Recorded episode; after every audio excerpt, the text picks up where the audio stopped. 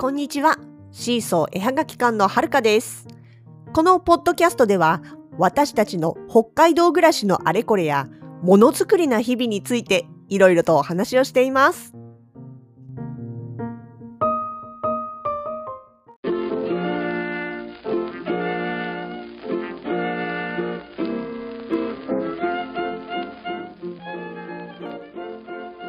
先日のね、モノビレのモノ札幌モノビレッジの初日の真っ最中結構あのなんだかんだで忙しかったんですけれどもその真っ最中にねふっと気づいたらスマホに着信があったんですよ。その電話をしてきていた相手というのは同じ札幌ドーム内にいるはずの甘味どころさん出店者としているはずの人ですね。でなんだろうと思って折り返しお電話をしたらフライヤーが足りないっていう連絡だったんです。そのねフライヤーっていうのは4月の26日から5月の2日まであの旭川の坪屋さんの方でねやる作品展、まあ、ここ私シーソー絵はがき館と甘味どころさんとあとまあ柿原さんと、えー、浮遊館さんこの4組でやるから、まあ、お互いにね一緒に出店する者同士ということであのフライヤーを作ってこちらのブースでもそれからその他の3人のブースでも配っててもらったんですけれどもまあそのフライヤーのことなんですね。でフライヤーはまあ私がデザインを私はるかがデザインをして発注印刷の発注もかけてで家に届いてたもんですからまああの在庫は私が持ってたんですよね。なのでまあクロちゃんが手元紙どころさんが手元になくなったからあの追加をくださいっていうことで電話をしてきた。まあそれはわかります。でほのかしがフライヤーを持ってえあの紙どころさんのブースまで走ってって渡したんですね。まあそれだけ聞く聞けばああふーんっていう感じじゃないですか。でもね聞いてくださいよ。そもそもなんですけど甘味どころさんのフライヤーの配布のうまさはあの常軌を逸しています。いや悪く言うわけじゃないんですけどすごいんですよとにかく。だってねまずこのさっき言った作品展のフライヤーだってえそもそもその1週間モノビレッジの1週間前に大阪の方であの上所さん出店されてたんですけれどもその出店前にすでに結構な量渡してたんですよ。ね、大阪でなくなるかもなーなんてあの冗談半分にね「いいよいいよ全部配っといてまだあるから」なんつって言ってたら後で聞いたらそれも初日で全部なくなったって言うんですよ。あのフライヤー配りに行ってるわけじゃないんですよ。普通に出店してるんです。お客さんとも話すし。まあだからそれだけたくさんの人が甘味どころさんのブースに来てるってことなんですよね。で、来た人来た人に確実に渡してるからあっという間になくなるんでしょうけど、それにしてもね、結構な量ですよ。まあ、それが初日でなくなったっていうんですよ。で、まあしょうがないから、モノビレッジも初日が始まる前に同じだけの枚数を渡した。そしたら同じように初日の、しかも後で聞いたら午前中過ぎぐらいにもう全部なくなってたっていうんだから、まあ驚きですよね。いやね、あの、紙どころさんだけじゃないんですよ。他にもね、いるんです。そのフライヤー渡しのスペシャリストな人たち。特にすごいなって思うのは、あの、いつもね、お世話になってるあの、クリエイティブマーケットさん。ハンドトゥーハートとか、その辺のイベントの主催をされているクリエイティブマーケットのスタッフの皆さんも配布力半端ないんですよ。あのいくつものねフライヤーをこう重ねてすごく持ちやすい状態にしたものをブースにふっと立ち寄ってくれたお客さんにスッと渡すんです。それがねあのもう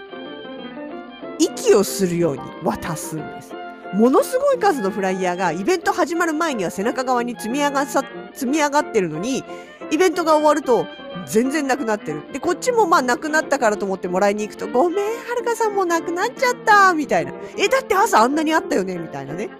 そういう状態なんですよ。いや、本当に、あのね、あのー、泊まってくれた人もそうだし、とその自分のブースを通り過ぎようとした人にも、本当にね、息をするように、呼吸をするように、フライヤーをスッと渡すんですよ。でね、あのー、私は下手くそなんで、お買い物をしてくれた人の袋にあらかじめベタ付けで入れておく。もうこれが精一杯です。いや、もちろんね、ブースに立ち寄ってくれて、ちょっとお話しして、まあ、最終的にお買い物してかなかったお客さんぐらいには、あ、これまたね、イベントのご案内なんで、よかったらお持ちくださいって渡せる。でもそれはその前に、あの、買う買わないに関わらず、多少のこう、やりとりがあった上でのお渡しが可能なんですよ。そのぐらいの心理的、なんていうのかな、ハードルを超えないと渡せないんですね。小心者だからね。だけどね、そうは言うんだけど、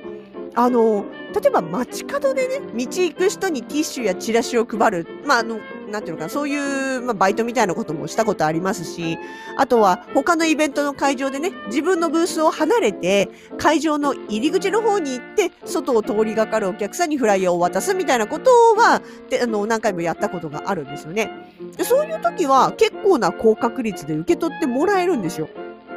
もらえる方だと思うんですよね。うん、実際あの一緒に同じ時に同じ場所に立ってやってている人にも、あはるかさんって結構受け取ってもらえますねみたいなこと言われたから、決してこう、そういう意味では受け取ってもらえない方ではないとは思うんですが、だけど、そのね、イベントの会場でうちのブースに来てくれた人に渡すっていうのが、あの、クリエイティブマーケットの皆さんとか、神所さんのような、あんなこうスムーズに、なんていうのかな、ストスムーズな形では渡せないんですよね。上手ですよ、本当に。なんかね、あの、ブースに来るお客さんに渡すのって、私的にはすごくタイミングが難しいんですよね。なんか来たばっかりで、チラッと見たぐらいの時に渡すっていうのも、なんかちょっと、あの、せっかくブースをね、見ようかなと思ってくれてるのを邪魔するみたいな気がしちゃって、申し訳なくて渡せないんです。かといって、ある程度見た、別に私と会話はしてないんだけれども、まあある程度こうね、あの、無言だったり、連れの方とこう見たりして、で、まあまあ大体見て、こう、そろそろ立ち去ろうかな、みたいなところでね、興味が薄れてその離れそうなタイミングで渡すと、もう結構ね、スルーされる率が高いんですよね。まあもう実際その、ちょっと遅いんでしょうね、きっとね。他のところに興味が移ってるところに、これって声かけても気がついてくれないとか、だと思うんですよね。だ本当だからね、私的にはタイミングがすごい難しくて。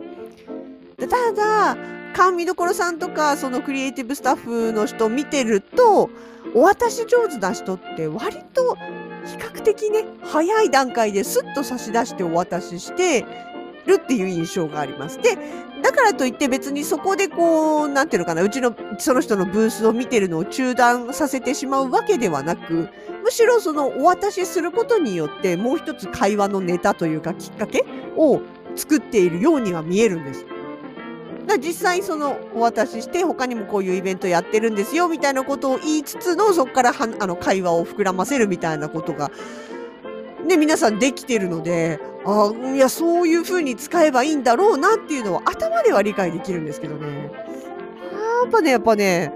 そう真似できないんですよねいや本当ってあの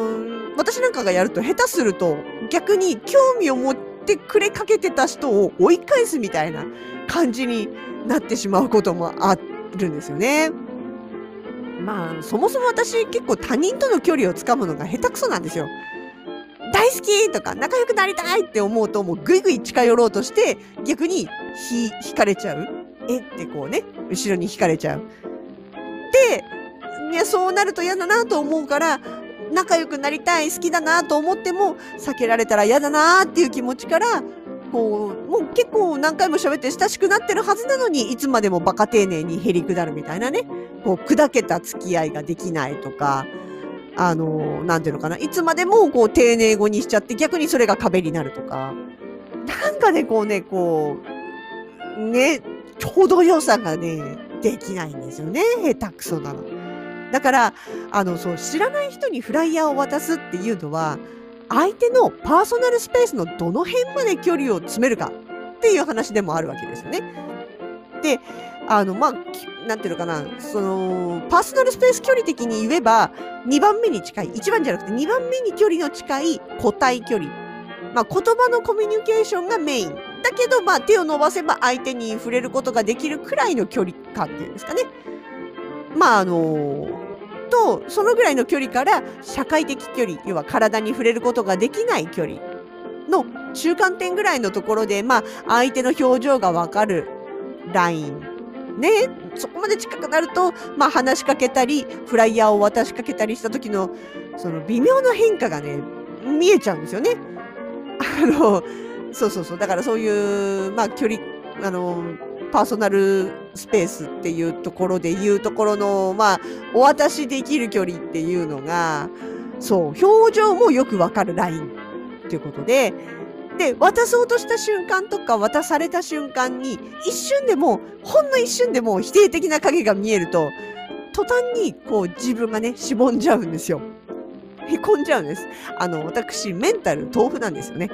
だから、一瞬でもピクッとこう、なんかが気配感じられると、ああ、やっちまった。で、ああ、ごめんなさい。すいません。ほんとごめんなさい。みたいなね。ああ、やばい、やっちゃった。っていう後悔にね、苛まれるというかね。で、そこでこう、失敗した感が、だけが自分の中に残っちゃうというかね。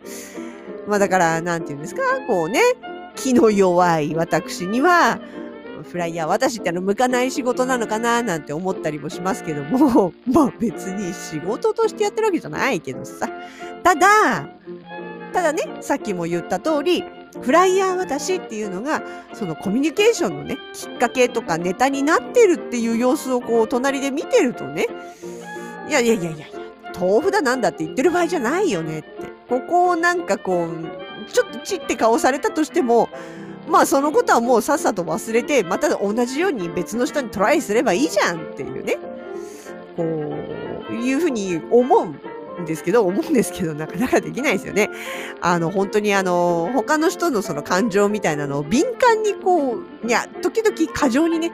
あの、感じ取ってしまうっていうのはもう長年の癖みたいなものなんで、反射的なことなんですよね。だから、なかなかこう、おいそれとはいかないというかね。ところはありますけども、まあまあまあ、これね、あの、なんかこうやって言うとちょっとこう、格好つけてる、傷つきやすいんです、私、みたいな感じに聞こえますけど、まあ平たく言っちゃえば、人の顔を、色を伺うみたいなね。あの、そういうことになっちゃうわけですよ。決して全然いいことじゃない。まあ、ね、だからね、そういう意味で言えば、実は、あの自称人見知りで人とのコミュニケーションが苦手だと常々言っているほのかさんの方が、でもね、見てると他人との距離感の取り方は私より全然うまいような気がするんです。えー、しょっちゅうそう思います。あの、旗から見てて、え、なんかあんなにグイグイ行って大丈夫なんだ、嫌な顔されないんだと思って見てても、じゃあ実際別に嫌な顔されなくて普通に仲良くしてるから、ああ、そっか、別にそのぐらい平気なんだ、みたいな。なんでその加減がすぐこう、パッとつかめるんだろうな、ほのかさんは。すごいなって、こう、密かに実は思ってたりするんです。まあね、なかなかね、難しいですよね、そういうのね。いや、でも本当ね、あのー、息をするようにフライヤーを渡せるっていう人々を見ていると、神所さんとかね、クリエイマーケットさんとか、その他にもいるんです。上手な人たち。見てると、フライヤー配布の達人っていいなって、こう、自分もね、なりたいななんてちょっと思ったりはします。あ、ちなみに、その最初に話の出てた合同作品展日だまりの日のフライヤーですが、え初日のね、最後にね、柿原さんとようやく会えた時には、柿原さんからもすいません、追加くださいっていうご依頼がありまして、いや、そりゃそうですよ。柿原さんとこのブースターってすごい人いっぱい来てたと思いますもん。いや、行けてないからわかんないけど。でも来てたはずなんです。なんで、柿原さんに言われたんですけど、もう、その時点ですでに手元にあった、あの、フライヤーをね、あの、あちこちからかき集めて、なんとかなんとか渡したような感じで、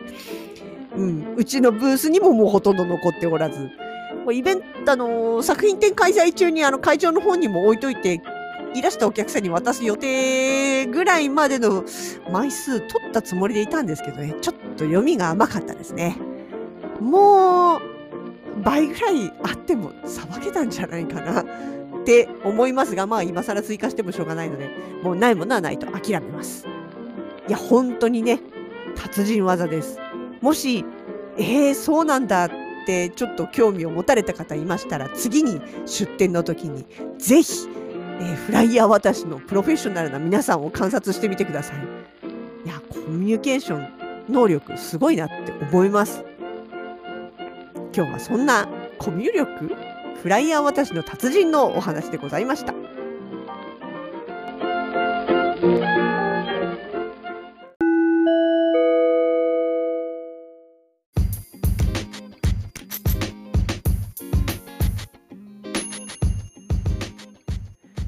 シーソー絵はがき館直近のイベント出店情報です。まず4月の26日から5月の2日まで旭川市中和にあります坪屋総本店さんの2階ギャラリーにて、えー合同作品展日だまりの日を開催します。こちらは、えー甘味どさん、浮遊館さん、柿原ひとみさん、そしてシーソー絵はがき館、この4組の作品を展示販売いたします。お近くの方はぜひご予定を空けておいてください。それからもう一つ、これはまだ未確定ですが、4月の17、18の土日にちょっとどこかで出没するかもしれない予定ができつつあります。こちら確実になりましたらまたご紹介させていただきます。